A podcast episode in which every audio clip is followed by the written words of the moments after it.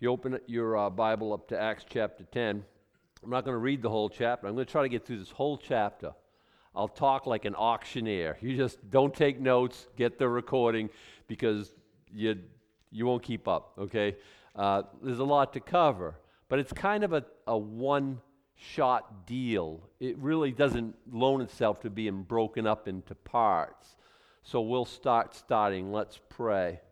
God, as we look into your word, we pray a blessing. Speak to our hearts and tell us the things that would benefit us most, that would glorify you, and that would make us the people that you want us to be. In Jesus' name, amen. Salvation happens here um, in, in, a, in a kind of surprising way. Uh, chapter 8, you know, we talked about this the Ethiopian eunuch, a son of Ham, one of uh, Noah's sons, was saved. Uh, and then in chapter 9, we looked at a son of Shem, a Shemite, uh, one, Saul of Tarsus, was saved. And here we're going to look at the gospel going to the Gentiles, uh, because even, you got to remember, even when he saved the son of Ham, he was a, a, a Jewish proselyte. When the gospel went to the Samaritans, they're half Jewish. And we see Jewish people get saved, and we're like, oh, cool with that. This is different. This is crossing over a line. These, these, these people are saved, they have no Jewish blood in it whatsoever. Now, if you look at your spiritual lineage, you, it was last summer summer before. Larry Ingalls was here. Larry's the guy who led me to the Lord. He shared, if you remember. Uh, and who led him to the Lord? A guy named Wayne, who I never met. And who led him to the Lord? I don't know. But if, you, if we could track it all the way back, it might be tracked all the way back to this study right here. Suze was uh, saved by, I, am we're thinking it was Greg Laurie because it was back in the day when we didn't care about, you know, names like that, who was led to the Lord by Pastor Chuck. It was at Calvary Chapel in Costa, Costa Mesa. That's where Suze was saved. Her lineage is Chuck, Chuck Smith. Who led him to the Lord? Well, I don't know. You know what I mean? But if we traced it all the way back, it would probably be right here in Acts chapter 10. That's why it's so exciting for me. This is the gospel going to Gentiles and going to Europeans. As I look around the room, most of us are European descended. And so this is very exciting for me personally. This is our lineage. This is our this is this is God including us. Why should he? Because he's no respecter of persons, we'll find out. There was a certain man of Caesarea uh, there was a certain man in Caesarea, that's Caesarea. There's two of them, by the way. This one's about 60 miles from Joppa. It's named after a Caesar Augustus. Um, both of the Caesareas were. Uh, and this is a really nice place. Uh, it, it's, he's a centurion. When the scripture talks about centurions, especially in the book of Acts, they're always like honorable people. This guy's an honorable guy. He's of the band called the Italian Band. The Italian cohort is the idea, part of a regiment, part of a, a whole larger group. Uh, he's a devout man, we find out in verse 2, and one that feared God with his whole house, which gave much alms to the people and prayed to God always. So he's good. He's going to heaven already because, you know, uh, he's a good guy. He's a prayer guy. He's a giving guy. He's a devout guy. So, you know how you talk to people all the time? Oh, I'm a good person. This is a good person, okay? And when people say they're a good person, they're saying, you know, when God looks at my pros and cons and weighs me all out, I'm going to heaven because I'm better, I'm more good than bad. This is exactly wrong. This is absolutely, entirely upside down, backwards, wrong thinking. If this man were going to heaven on his merit, why does he need the gospel? Why does God do this whole elaborate thing, send him an angel? Well, let's keep reading. He saw in a vision, evidently about the ninth hour, three in the afternoon ish. Okay, you start counting from sunup, and if you think sunup's around six o'clock, and it is in the Holy Land, I mean, it doesn't change too much. You know, it changes in Alaska and South, the South Pole. You have, you know, real long days and real long nights, different part of the years. But around the equator, it, you know, it, it's, it's about the same time all the time. So uh, think about 6 in the morning. You add nine hours to that. That's how you start counting. You're thinking about 3 in the afternoon, okay? Uh, he saw in a vision, evidently about the ninth hour of the day, an angel of God coming into him and saying unto him, Cornelius, okay, is an angel of the Lord uh, a good angel, a holy angel? Is it, is it a demonic manifestation? Hey, there's gold plates, Mr. Smith, and you got to go dig them up, and they're in reformed hieroglyph. Nothing like that. This is a real angel from God. And by the way, I don't doubt that Joseph Smith saw an angel. I just doubt of the origin of the angel. Uh, when he looked on him, he was afraid, because that's what happens when you see angels. This is a guy who's trained not to be afraid. I mean, he, he, he looks at people swinging swords and meaning him mayhem and carnage, and he, you know, just sneers and does his duty. This guy, he's not, he's not easily afraid. When you see an angel, guess what? You're like, yeah. Uh, um, he looked on him and he was afraid. And he said, What is it, Lord? And he said unto him, Thy prayers and thine alms are come up for memorial before God. Hey, we know in heaven God's checking you out. He knows you're devout. He knows you're the real deal. He knows you want to see know him more. Now send men to Joppa and call for one Simon, whose surname is Peter. He lodgeth with one Simon, a tanner, whose house is by the sea, uh, the seaside. He shall tell thee what thou oughtest to do. What's this all about? Listen, angel guy, this is 70 miles, 60 miles away. Why are you going to send for Peter? Why don't you just tell him the gospel? Don't you think the angel would know it? Well, here's the deal probably not. Angels aren't angels don't get saved and they don't need salvation. Jesus didn't die for angels. The angels who left their first estate, the third, if, if you'll believe it, who went with Satan, they, they don't have opportunity for redemption. The, the two thirds who stayed and in God, God's holy angels, they don't need redemption. They haven't fallen from grace, so to speak, or, or whatever it is. They haven't. They, there's no. They don't, there's no redemption for angels. Okay. So do they understand redemption? Do they understand? You know, we're, we're told in the New Testament that angels look at us and they think like, "Wow." they, they, they, they long to look into the things regarding grace. They don't understand them. How could they? You understand them. You're a, you're a beneficiary. You're a participant in the grace of God. You understand them well. Angels don't. Two, angels aren't commissioned in the Great Commission to share the gospel. That's your and my wonderful privilege exclusively. One exception that I know in the book of the Revelation, there's a holy angel flying through the heavens declaring the everlasting gospel over the whole earth. God making sure everyone gets an opportunity to hear, and everyone, and that's a one time, one time only event. The, the norm, the day, today's way it's supposed to, if your neighbor needs to hear the gospel of Jesus Christ, it's our great privilege to do that. And I think, thank you, Lord. So this angel could tell, and very economical, but two salvations are going to happen. This this man and his household and all his friends, they're going to get saved, and Peter's going to get saved. What are you talking about? Peter's already saved. Peter's going to get saved from his attitude and his prejudice. God, once he saves us, redeems us, we're going to heaven. Now he's continually saving us from what?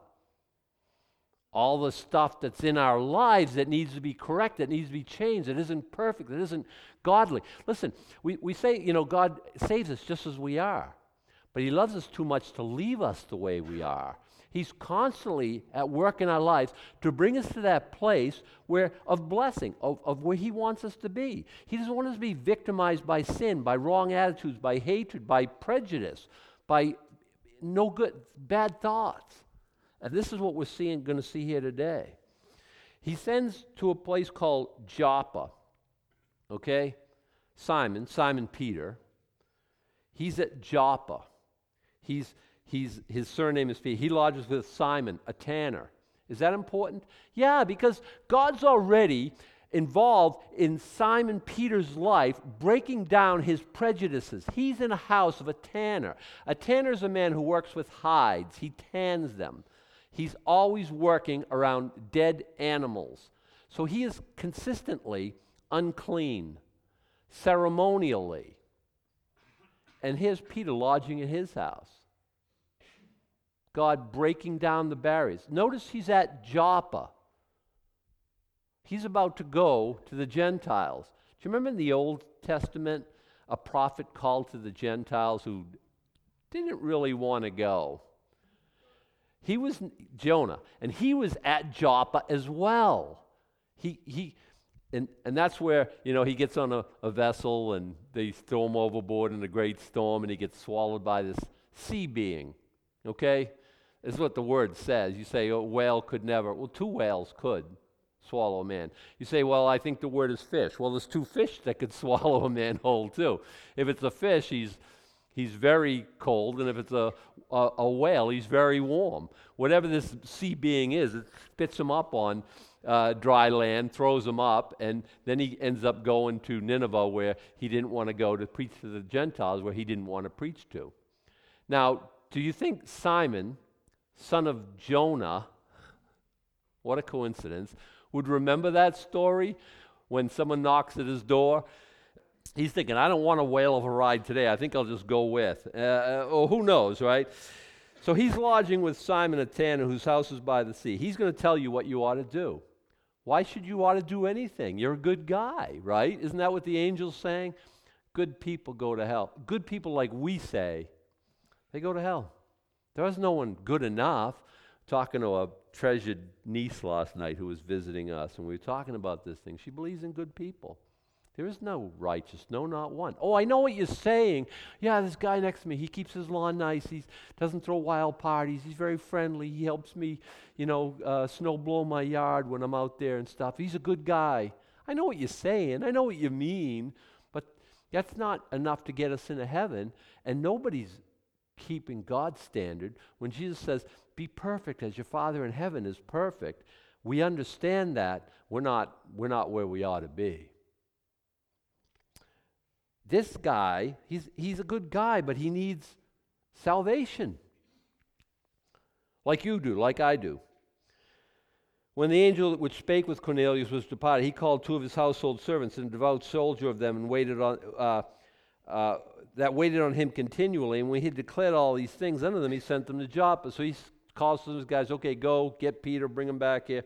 On the morrow, as they went on their journey and drew nigh into the city, Peter went up upon a housetop to pray about the sixth hour. So it's noon, okay?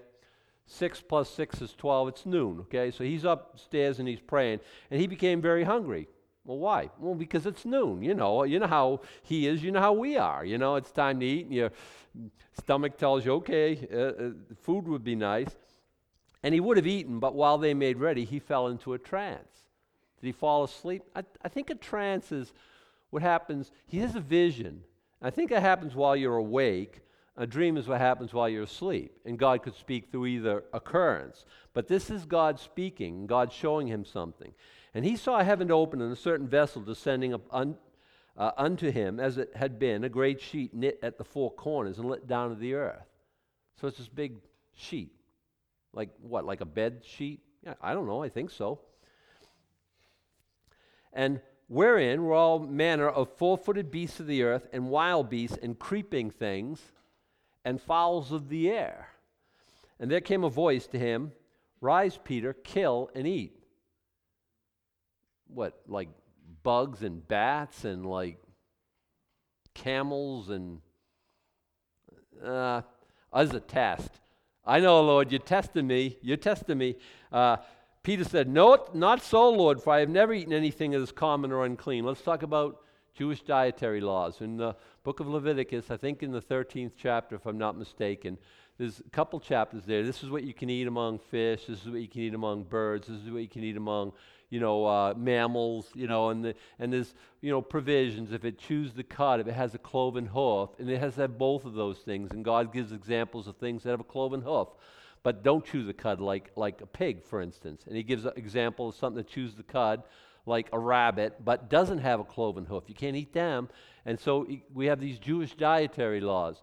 I would like to talk about that extensively at some other time when we go through that. This isn't about that because people say, okay, now you can eat anything because God said go for it. I, I'm, not a, I, I'm not someone who keeps kosher, okay? I, I, don't, I don't believe that. If you want to and you have a strong conviction, God bless you. I don't think you're, I don't think you're going to be in trouble with God because you don't eat pork chops. And besides, more bacon for the rest of us is always a good thing in my in my thinking. But here's the thing. If you do that, please don't act all holier than thou, because guess what? You're not. And if you've got a strong conviction, do, do what your convictions tell you. You're still not going to live to be a million, okay? Uh, and I, don't think it's incumbent upon the church for a lot of reasons. We can talk about that some other time. But I don't think this passage is about that. I don't think God's saying, okay, Peter, kosher laws are put aside now. That's not what why Cornelius had a dream. Uh, that's not why he saw a vision, I mean, of an angel. That's not why Peter's going so he can go and eat pork chops with the Gentiles. None of that is, is, is germane. So I'm watching YouTube like I do and, and you know, seeing this. And, and a lot of people brought out, well, this is what this is about. You know, God's given us, now we can, you know, eat ham. And really? That's what you come away with this? That's, that's the big takeaway? And then there's those who are defending, oh, this doesn't get rid of our kosher laws. We still got to. You guys can have that debate. I don't think any of that has to do with anything here. So Peter says, hey, I ain't doing that. I think he thinks he's taking a test because otherwise he's being really disobedient, right? Look, not so, Lord. Master, Lord, right? I'm not doing what you say, Master. How do you say not so and Lord in the same sentence? Peter says it several times in Scripture, doesn't he? You know, I'm going to the cross. Oh, this thing far from you right? Hey, uh, let down your nets. Oh, we've been fishing all night. Listen, you're the itinerant preacher. I'm the fisherman. You don't fish in the day. You don't fish in this part of the lake. You fish at night. All right, I'll do it because you asked me to. He's just always at odds with what Jesus is trying to accomplish. Uh, you, I, I love him. I love him. He's one of my Bible heroes. Why? Because it's like looking in a mirror. I just, I see, you know, what's just like compliance, instant compliance. God says this, and we just go about doing that. What does that look like? You know, I don't, I don't, I don't, I don't do that real well all the time. Sometimes I have as I get older and I realize God's ways are better. But I mean, all these things were like painstaking things He had to take me through and show me. And I look at Peter and I, I have to laugh. He's so, he's so like us in so many ways. Not so, Lord. I don't, I don't, I only eat kosher. Kosher, by the way, is Jewish word, means clean. He's saying, I don't eat unkosher. I don't eat unclean things. I don't do that like that. I've never eaten camel. I've never eaten bat. I know what your word says. I would never think about disobeying your word in these, in these matters. And the voice spake unto him again the second time, What, hath, what God hath cleansed, that call not thou common. Read here, how dare you? if I've cleansed it, it's clean. Uh, think about that for a while, Peter. Now he's, it's, just non obvious. This was done thrice. Why? Because that's Peter. You know, he denied Christ three times. Three times he had to be reestablished by Jesus. And you can look at many times in Scripture the three times. Peter's always like three times because that's, that's who he is. this was done thrice, and the vessel was received up again to heaven. Well, Peter doubted in himself what this vision which he had seen should mean. He's, he's working it out in his mind. What is this all about? What was this? You know, eat camel, eat bugs. Non, I'm not talking about kosher bugs like crickets and grasshoppers. I mean, worms. I mean, you know, all manner of creeping things, right? Okay, P- Peter, dinner time. Yeah, I don't think I want to eat any of that nasty stuff. I've cleaned it, cleansed it. You eat it, and you don't give me any back talk what is God doing here? What is God talking about? It's non obvious, I think. It's only obvious to us as we've read the whole story.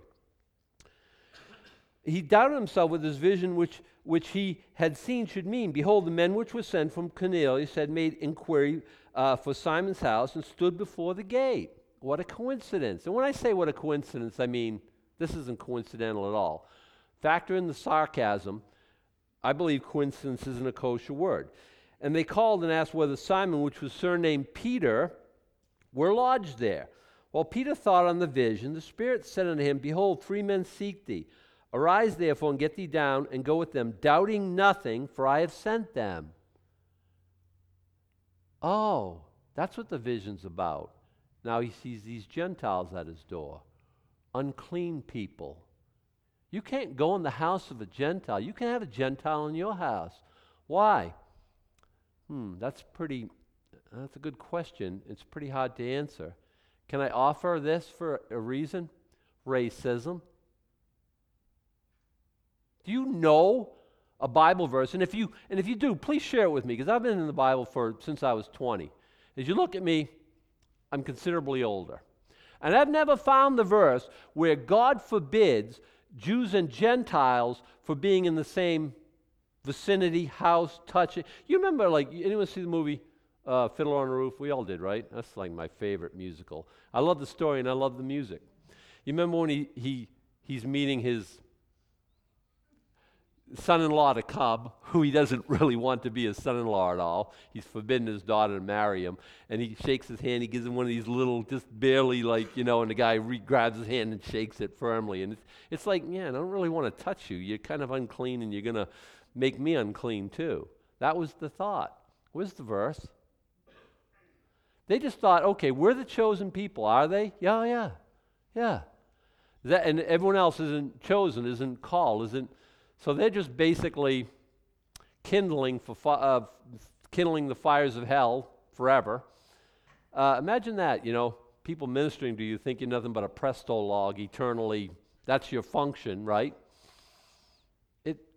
Racism was, was bred in that situation. I hate racism. I hate racism. I was one when I was young and stupid.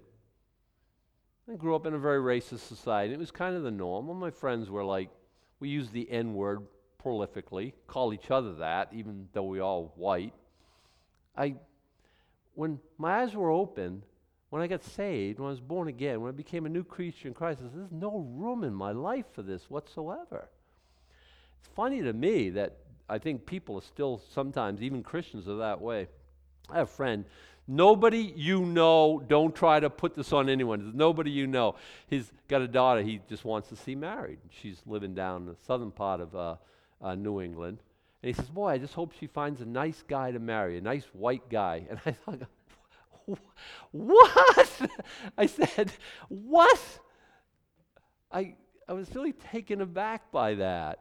I, was, I remember talking to a, a, a devout man, one who really loves Jesus, and his choir director was a black lady, and he was really, you know, him and his wife were really put out by that. And we, were, me and Susan were talking to them, and and they were like, "Well, you know," and we're like, we look at each other like, "What are we that we're supposed to know?" You remember that?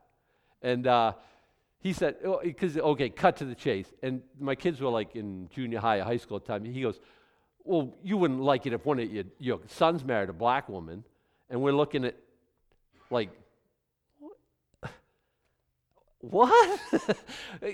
you mean a non Christian black woman? He goes, No, she could be Christian. I'm like, We wouldn't care about that.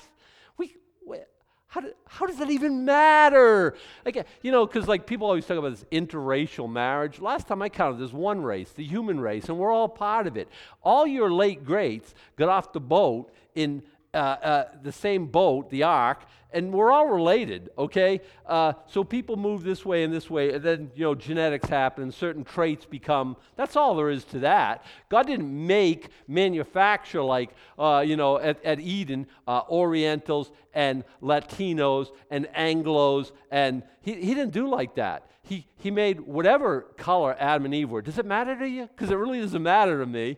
Uh, I have the idea they were Semitic types because they lived in that region, and uh, or, or, not, or, or whatever. And then everything else is just genetics. There's no interracial marriage. Now keep interbreed. Look, breeds are important, okay? Don't marry something that's not human. That would be right off the table. But if they're human beings, that's the only prerequisite other than their belief in God.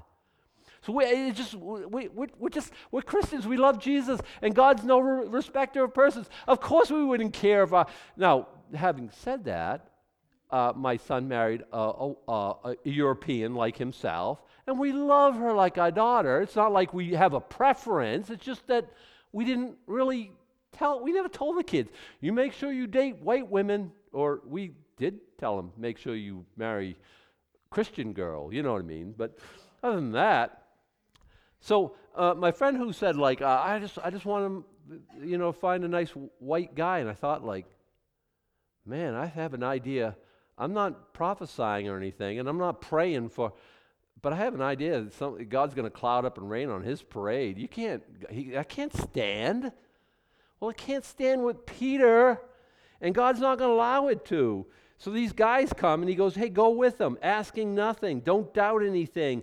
You, i have sent them. I, the Holy Spirit of God, have sent these men to you. They're men, they're people. They deserve, they have, uh, not deserve, they, they, I, I'm not a respecter of people. They have access to me just like you have access to me. Then Peter went down to the men which was sent unto him from Cornelius and said, Behold, I, I am he whom you seek. What is the cause wherefore you are come? Hey what, hey, what can I do for you? Okay? And they said, Cornelius the centurion, a just man, one that feareth God, and of good report among all the nation of the Jews. They're giving him his pedigree, his bona fides, right? His, this is the reason why you should come, which they don't need that. But they, that, they think like that because we think like that. He's a good de- he's a really good guy. I know it's a long way, but he's got a good report among all the nations of the Jews. He was warned from God by an holy angel to send for thee into his house and to hear words of thee. So we got an angel on this end, we got the vision on this end, God pulling and, and pushing him, but he's on both sides of the rope, making sure this happens. Wonderful. Then called he them in and lodged them. Now this is huge. This is Paul, this is Peter's prejudice starting to go away. He's in this man Joppa. Uh, uh, uh, he's at Joppa in this man Simon of Tanner's house. God breaking down these prejudices. He's seeing these, these leather skins and he's thinking about new wine skins. He's, he knows he's the son of Jonah, okay? I don't mean Jonah the prophet is late great. His, his father's name is Jonah. He would be at Joppa. He would think all these things out. And now the Spirit of God sends Gentiles to him says, Go with. Go with. Okay, Lord, I'm, I'm in, but whew, what are you doing now? Listen, he's going to get in trouble for this. We're going to find out next week, okay? This doesn't go over real good with his, his, those of the circumcision, his cronies, all right? He called them and he lodged them, and on the morrow Peter went away with them, and certain brethren from Joppa accompanied him. So he's got a, his entourage going with these Gentiles. And the morrow after they entered into Caesarea, and Cornelius waited for them, and had called together his kinsmen and their friends. Because if you're going to hear the gospel for the first time, invite everyone you know. I think this Cornelius is an exciting, good guy. I like him. I like him really well. He's a devout man. And he's like, okay, I'm missing something. Something's out of the equation here. We got to hear it. We got to get. So he gets all of his buddies together, all of his family, his kinsmen, and his near friends. And as Peter was coming in, Cornelius met him and fell down at his feet and worshiped him. And Peter says, Finally, Somebody who knows who I kiss the ring, kiss the ring. I'm the first pope after all. Get, right? Right? No. He's a devout Jew. He's, he, he understands what idolatry looks like. I think he's, it says here, uh, Peter was coming, and Cornelius fell down, met him at his feet, and worshipped him. Peter took him up, saying, Stand up, I myself am also a man. I have an idea he comes more unglued than that. Oh, don't do that. Stand up, boy. I'm a guy just like you, because I have an idea that he thinks that, don't do that. I might like it, and then all is lost. I mean, he, he, won't accept worship. Uh, guys, don't kneel in front of other guys. Just don't. I, I take this opportunity when we talk about this to, to tell you God me kneeling before a human being, yeah, when pigs fly. In, the exceptions, again, I always feel like I have to say, get somebody in a wheelchair and you want to get down to their level. Works the same as somebody in like a hospital and you want to get down by their bed. You can take a knee. Feel free to do that. Another exception, you're, if you're proposing marriage, the position of a supplicant, that's fine. You're going to tell that woman why this horrible idea is really a good idea. Feel free to take a knee, that's fine. Other than that, we don't, we don't kneel before people. Then my knee, and it's not a pride thing. I don't have a problem kneeling before God exclusively. My kneeling is before God. And Peter's saying, no, no, this is unacceptable. I'm just a man. Uh, Peter took him up, saying, Stand up, I myself am also a man. As he talked with him, he went in and found many that will come together. How cool! How cool is this? I got a whole group of people who want to hear the gospel of Jesus Christ. All my dreams come true. And he said to them, You know that it is an unlawful thing for a man that is a Jew to keep company, to come unto one or another nation. I don't know if this is the best start. You know, I'm not even supposed to be here, basically, is what he's saying. But God has showed me that I should not call any man common or unclean. That's what the vision was about It was not about what you should or shouldn't eat. Okay? Just that's I Peter got the download. He was there and he says, This is what God showed me. I'm not supposed to call any man common or unclean. Therefore came I unto you without gainsaying, as soon as I was sent for. I ask, therefore, what's this is all about? For what intent Ye have sent for me. And Cornelius said, Four days ago I was fasting until this hour. At the ninth hour I prayed in my house, and behold, a man stood before me in bright clothing, and said, Cornelius, thy prayer is heard, and thine alms are had in remembrance in the sight of God. Send therefore to Joppa, and call hither Simon, whose surname is Peter. He is lodged in the house of one Simon the tanner by the seaside. Uh, when he cometh, he, he shall speak unto thee. So he recounts his vision you think you remember if an angel came and told you this, that you'd be able to later on rehearse it and get it right and tell everyone what happened? This is, this is that. Immediately, therefore, I sent to thee. Thou hast well done that thou art come. Hey, thanks for getting here. Thanks for being here. I appreciate that. That's what he's saying. Now, therefore, are we all here present before God to hear all things that are commanded thee of God? Go ahead. You have the floor. Is the idea as I as I read it, right? Then Peter opened his, opened his mouth and said of a truth, I perceive that God is no respecter of persons. Two salvations happening. The, the Gentiles, I don't want to be a spoiler alert, they're going to get saved, right? Peter, his prejudice is, if not going away, if not gone away, going away. I totally get this. I mean, to those back in Joppa and his circumcision, that's what they call the Jews, right? Uh, the circumcision. His, his cronies, his, the people of like belief. They're going to give him, they didn't grief because they didn't have the vision. They didn't see what happened. They don't, they're not part of this. He's going to have to rehearse it to them. But if you would tell them beforehand, what? Yeah, next you'll be telling me God's saving dogs. That's what they call us. They call us dogs. Still, goyim. It's dogs, unbelievers. It's and this, is there still prejudice that way? Oh, yeah. Well, let them deal with it, okay? I'm just saying. Us, I'm glad that Peter, th- this whole chapter, I mean, the salvation of the Gentiles is a wonderful thing. The gospel going to Europe is a wonderful thing. God saving these people is incredible and good. But God teaching us, no, I'm not a respecter of persons. That's a, man, that's a lesson we all have to take with us. And like Maine. I like Maine. By and large, we're not that we're not that people group. We're not really generally like super racist. I, I told you I was born in Boston. In Boston, I, I don't think it was. I think it's still this day. Like Dorchester and Roxbury and parts of Mattapan are very different ethnicities live together. I understand that. You know, when you move en masse from wherever you came from to America and you all migrate and you settle in areas, you know, birds of a feather. I, I get that. And that, that in of itself isn't, isn't a bad thing. You know, uh, uh, East Boston is all Italian. I grew up in a very Italian neighborhood in Brighton. Um, you know, uh, Mattapan has very a, a lot of Latino. Um, West Roxbury, a lot of Greek. And, and it kind of worked like that when I was a kid. And it was kind of always that way. And the others, anyone who wasn't of us, was looked upon suspiciously. And even in my Italian neighborhood, guess what? Kasperzak is not an Italian name. And oh, we have, you know, the Mazzolas, the Gentilucci's, my best friend Billy Salvucci, Anthony Ruffo, Dino Lombardi, you know, the Pellegrinis lived here. It's all Italian names. And uh, we were, and then Kasperzak, and it was just like, you know, I, I don't know, we just ended up living there. And we kind of were like, I, I remember, this is funny.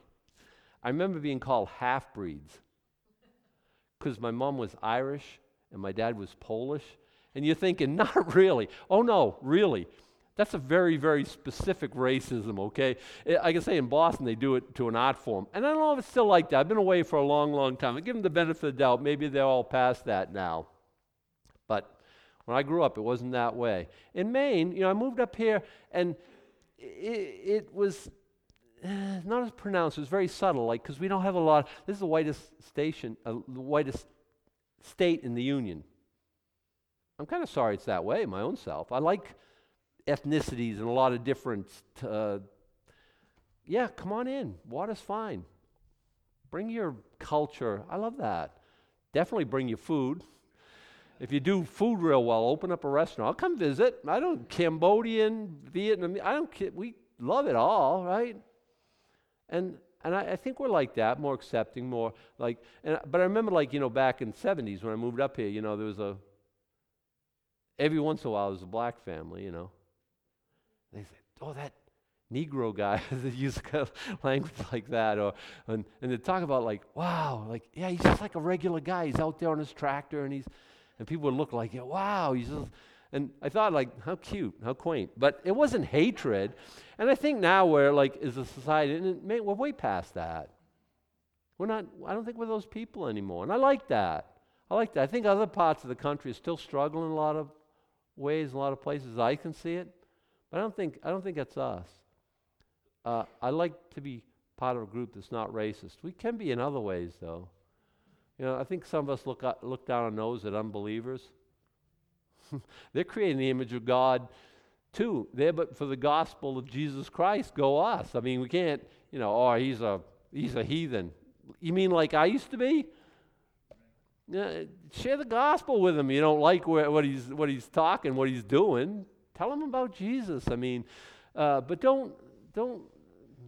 We try to that caste system. That stories told. I was listening to one guy. He's talking about Gandhi, who was really enamored by Jesus Christ and loved the Sermon on the Mount. And when he went to visit a, a church in India, he was turned away, and, he, and the guy at the door said, Yeah, you should probably go with your own kind, because he had dark skin. I don't know if that's a, urban legend or that actually happened.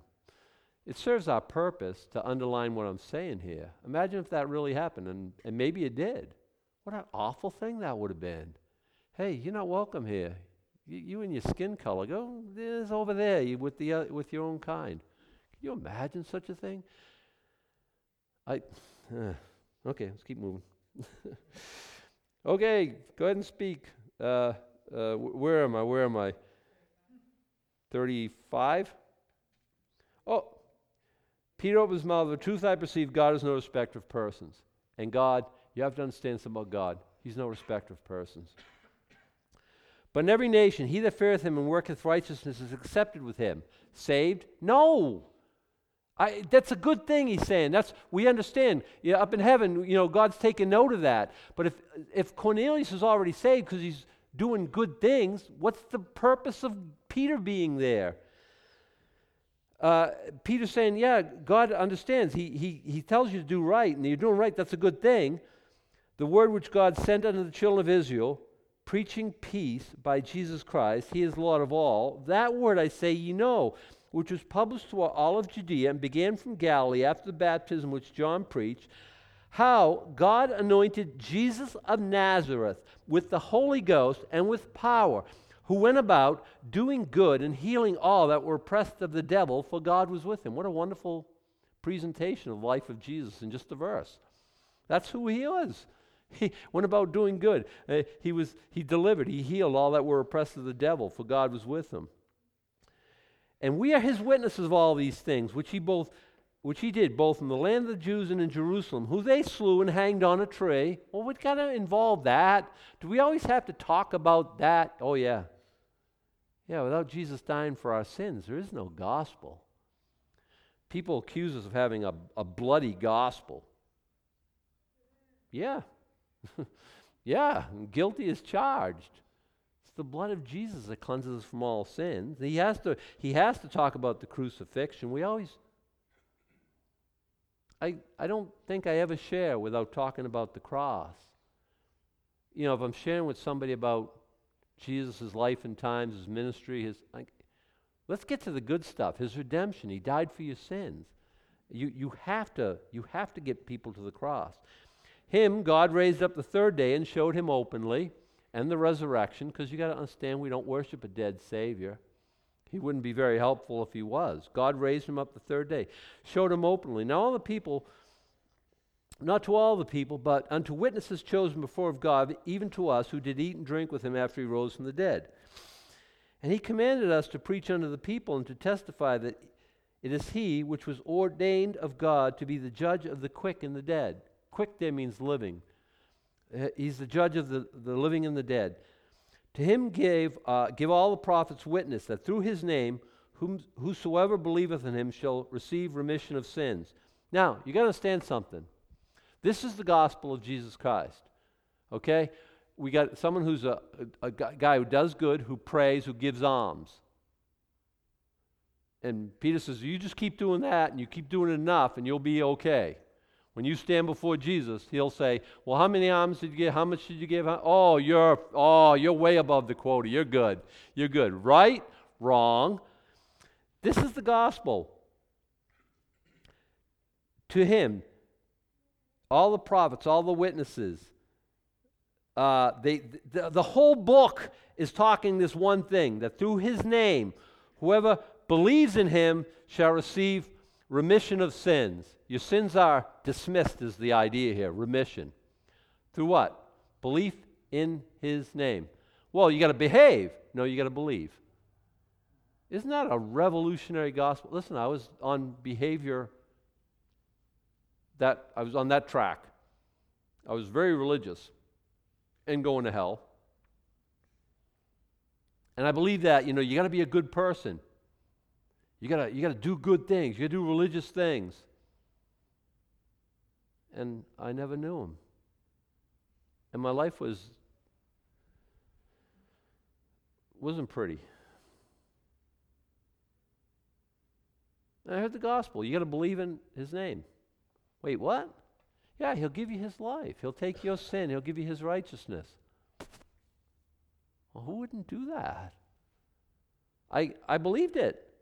I believed it. I, I had to. I was desperate. I mean, if, I, if I'm going to make it on my merit, guess what? I'm not very meritorious. I, I can, you, you know how, like, uh, some people just rearrange the rules that, that makes them a good person. I'm, I'm very good. I believe in a woman's right to choose. See how good I am?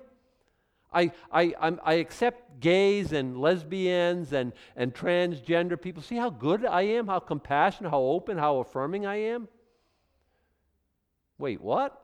All you did was we're lining up for the field goal and you're moving the goalpost to accommodate your own activities. That isn't God. That isn't good. That isn't that's just your really weak definition of good.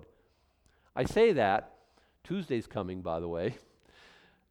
Go to the polls, bring Jesus with you, and I'll be happy no matter what you do. Do those two things. Go to the polls, okay? That's a Christian responsibility as far as I'm concerned and vote like Jesus would have you vote. And it may mean a little homework, okay? Sue knows everything. She is no, I'm she's she's all like, "Oh, don't don't say that." She is the oracle. She does all the homework. I ask her what I what I'm supposed to know and she tells me all the stuff and she'd be more than happy to share everything she knows with you as well. Uh, people are emailing her and Facebooking her, okay, what do I do on referendum question number three and all this stuff, and she is more than happy to share. But go to the polls, and may, you should probably already have all this formulated out anyway. Um, I don't know how I got there. I never do. Okay. uh, so he's he's saying these things. He's as close as he's going to get while Peter yet spake. He ain't, he ain't finished his sermon yet. There's no, okay, as, uh, as uh, Luke here plays the accordion, uh, you know, all heads bowed, all eyes closed. If you, none of this stuff, right? He's just sharing with them, and right in the middle of his, the Holy Spirit interrupts right in the middle of his sermon. How rude is that? Praise God. While Peter yet spake these words, the Holy Ghost fell on all them which heard the word. Well, how do you know the Holy Spirit fell on them? One, because it says so. And they of the circumcision which believed, they were astonished, as many as came with Peter, because that on the Gentiles also was poured out the gift of the Holy Ghost. How do we know? Ah, verse 46 For they heard them speak with tongues and magnify and magnify God. Then answered Peter, and we'll, we'll talk about what Peter's answers. So the Holy Spirit falls on them, and the gift of tongues is evident. And you say, well, I don't speak in tongues, and does that mean that I'm full of the Holy Spirit? Could be, or, could, or might not. The reason it is obvious here is because God has to do something that shows them that okay, this is for real. They're legit. Remember what happened to you in Acts chapter 2 when the Spirit of God came on you and you spoke with other tongues as the Spirit gave it utterance? Well, that happened on them, so you can connect the dots and say, well, they just had a Pentecostal experience just like we did. They had the Holy Spirit fall on them and give them the gift of tongues like we did. Now, I will tell you here, if you're, this is how we've always said what we always think. The, the gifts are still for today. I'm, no, I'm never one to talk about the mandatoriness. If you have the Holy Spirit in your life, you'll speak into. I never say that. I never say that. I don't believe that. I believe that, you know, you, you, you, come tell me, well, I, I had a very spiritual experience. I prayed and, you know, I started speaking in tongues and I don't know where that came from. You come and tell me I, you know, the Spirit of God filled me and, you know, I got bathed in this liquid love and I felt love for my neighbor and I just felt like I had a, whatever happened to you happened to you. I can't gainsay your experience. But here, something very specific is happening. So like they will understand that it's the same holy spirit on these gentiles. And this is what paul's going to i keep paul. This is what peter's going to use as evidence. I tell you he's in trouble with those. They said you slept at a gentile's house? You went into a gentile's house and you went and you shared the gospel? What is up with you? What were you thinking? And he's going to rehearse this and he say look you know what happened? And we have these witnesses here. The Spirit of God fell on them, and they spoke in tongues, and they gave praise to God like it happened to us. And look, it's you can argue with the Bible, okay? Well, this isn't this isn't for today. Let's see, what's that verse? I never seen it. Again, I've been reading the Bible since I was 20. I know the verses you use incorrectly to come to that assumption. I know we've, we've had the debates all about them. I don't think you can prove it. I'm sure in my own mind you can't. But I'm not one that says you have to speak in tongues. I I I'll never be like that. Because I see times when people are filled with the Spirit who haven't spoken tongues. And as long as the, the Bible says what the Bible says, I'm not going to editorialize. I know God knows how to speak, He doesn't need editors. I'm just teaching what it says. They heard them speak with tongues. And what is the tongues? It was prophetic tongues. It was, no. This is what tongues is. And magnify God. And we read in 1 Corinthians 14 about the gift of tongues, and, and it's, that's what it's all about. It magnifies God. And then they and then Peter then answered Peter, Can any man forbid water that these should not be baptized, which have received the Holy Ghost as well as we?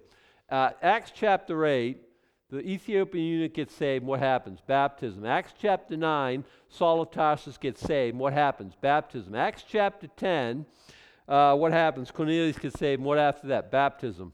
Uh, you see a trend beginning to emerge here? Belief in baptism. Okay? I want you to understand that's God's norm. Um, can any man forbid water these should not be baptized, which have received the Holy Ghost as well as we? Peter gets it. Praise God. Peter's not the same man as he was a couple days ago. The vision, the the housing the guys, even before that, his him being in the the, wor- the house of the tanner, uh, all this. God, does he get it? He gets it for now. Later on, Paul's going to have to rebuke him for being hypocritical when it comes to Gentiles, and we can read about that in Galatians another time because we're out of time now. Should can can any they got the Holy Spirit, the same Holy Spirit we got, the same way we got. Wow, can anyone forbid water that these should be baptized? He's basically asking any objections, you know. And he commanded them to be baptized in the name of the Lord. Then prayed they him to tarry certain days. One last point, stay with me. Hey, hang out here with us. We, we need to know more stuff. Uh, this is wonderful. Thanks for telling us about Jesus. Thanks for baptizing us. Can you just kind of hang out? Can we have some fellowship? Can we just kind of like be together? Can you teach us more stuff? And they were so excited to hear the word of the Lord. And so Peter stayed with them several days. That's, that's, that's, that's monumental. Gentiles are getting saved. Peter's being saved from his prejudices. Salvation and salvation. Again, winner, winner, both of them. There's no one's, there's, there's winners and there's no losers. This is how it is with the Lord. Uh, it's, all, it's good all the way around. Now, perhaps you need to hear this. Jesus died for your sins and belief in Him. And I think we've covered this. That's salvation. You being a good person, no. Swing and a miss. You're never going to be good enough to earn your earn heaven. So, with that in mind, our, our uh, kids are going to come now. They're going to send us out of here in song. If you need, you say, I want in. Oh, we would want that for you too. Come and see me after, or somebody, and pray with us. Don't go away unsaved. That would be a, that would be a tragedy, a travesty. Why don't you guys stand, and our worship team's going to come now, and we'll we'll pray. Father, we pray you would bless your clear word.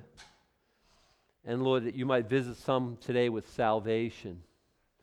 And you, you would draw them out. And Lord, once and for all, we would give up on a, the futility of good works and come to believe in the one who was crucified on our behalf, who paid the penalty for our sins, who was resurrected from the dead to give us eternal life. Lord, we praise and thank you for this great salvation. And we would share it with all. Bless, Lord. In Jesus' name, amen.